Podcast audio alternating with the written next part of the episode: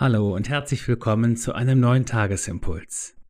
Ihm liegt folgende Losung des heutigen Tages zugrunde. Herr, in deiner Hand ist Kraft und Macht, und es ist niemand, der dir zu widerstehen vermag. Dazu der Lehrtext aus Römer 8.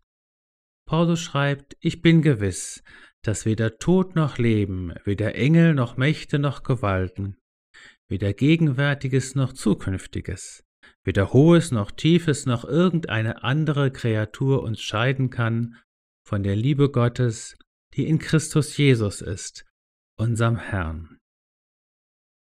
Die Macht der Liebe ist heute unser Thema. Vor zwei Wochen sind wir an dieser Stelle schon einmal König Josaphat, König von Juda, begegnet, der sich in höchster Bedrängnis durch die Moabiter und Ammoniter im Gebet an Gott wendet. Während er bei sich selbst noch verzweifelt überlegt, wie er den Feinden Widerstand leisten kann, richtet er sich im Gebet an die nächsthöhere Instanz, ja an die höchste und letzte Instanz aus. Gott wird nicht nur die Widerstandskraft stärken, sondern selbst in die Offensive gehen und die Feinde in den Widerstand treiben, einen Widerstand, der allerdings zwecklos sein wird, denn in des Herrn Hand ist Kraft und Macht. Genau das bedeutet es zu beten, über die eigenen Grenzen der eigenen Möglichkeiten hinaustreten in den weiten und unbegrenzten Horizont der Möglichkeiten Gottes.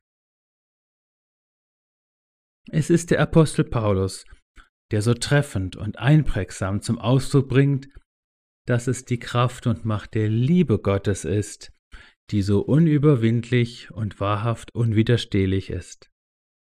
Wer auch immer die Moabiter und Ammoniter sein mögen, die uns von Gott und seiner Liebe zu trennen versuchen, es wird ihnen nicht gelingen. Nicht umsonst betet Gerhard Herstegen die Macht der Liebe an. Und in seinen Schlussversen spricht das Hohe Lied davon, dass die Liebe stark wie der Tod ist.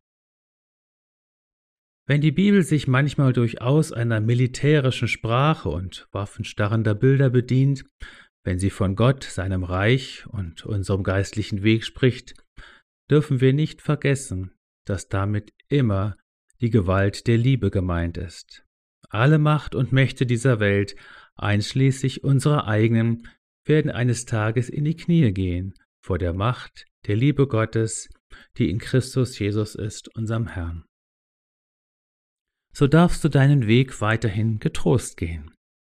Und wenn du den Eindruck hast, es geht überhaupt nicht mehr weiter, dann besinne dich auf dieses eine. Jesus liebt mich ganz gewiss, denn die Bibel sagt mir dies. Ich erinnere dich, du bist in Jesus gesegnet mit der unbesiegbaren Liebe Gottes. Du bist in Jesus gesegnet, niemand und nichts kann seiner Liebe zu dir widersprechen. Du bist gesegnet in Jesus. Ganze Festungen sollst du stürmen mit nichts als Gottes Liebe in Herz und Hand.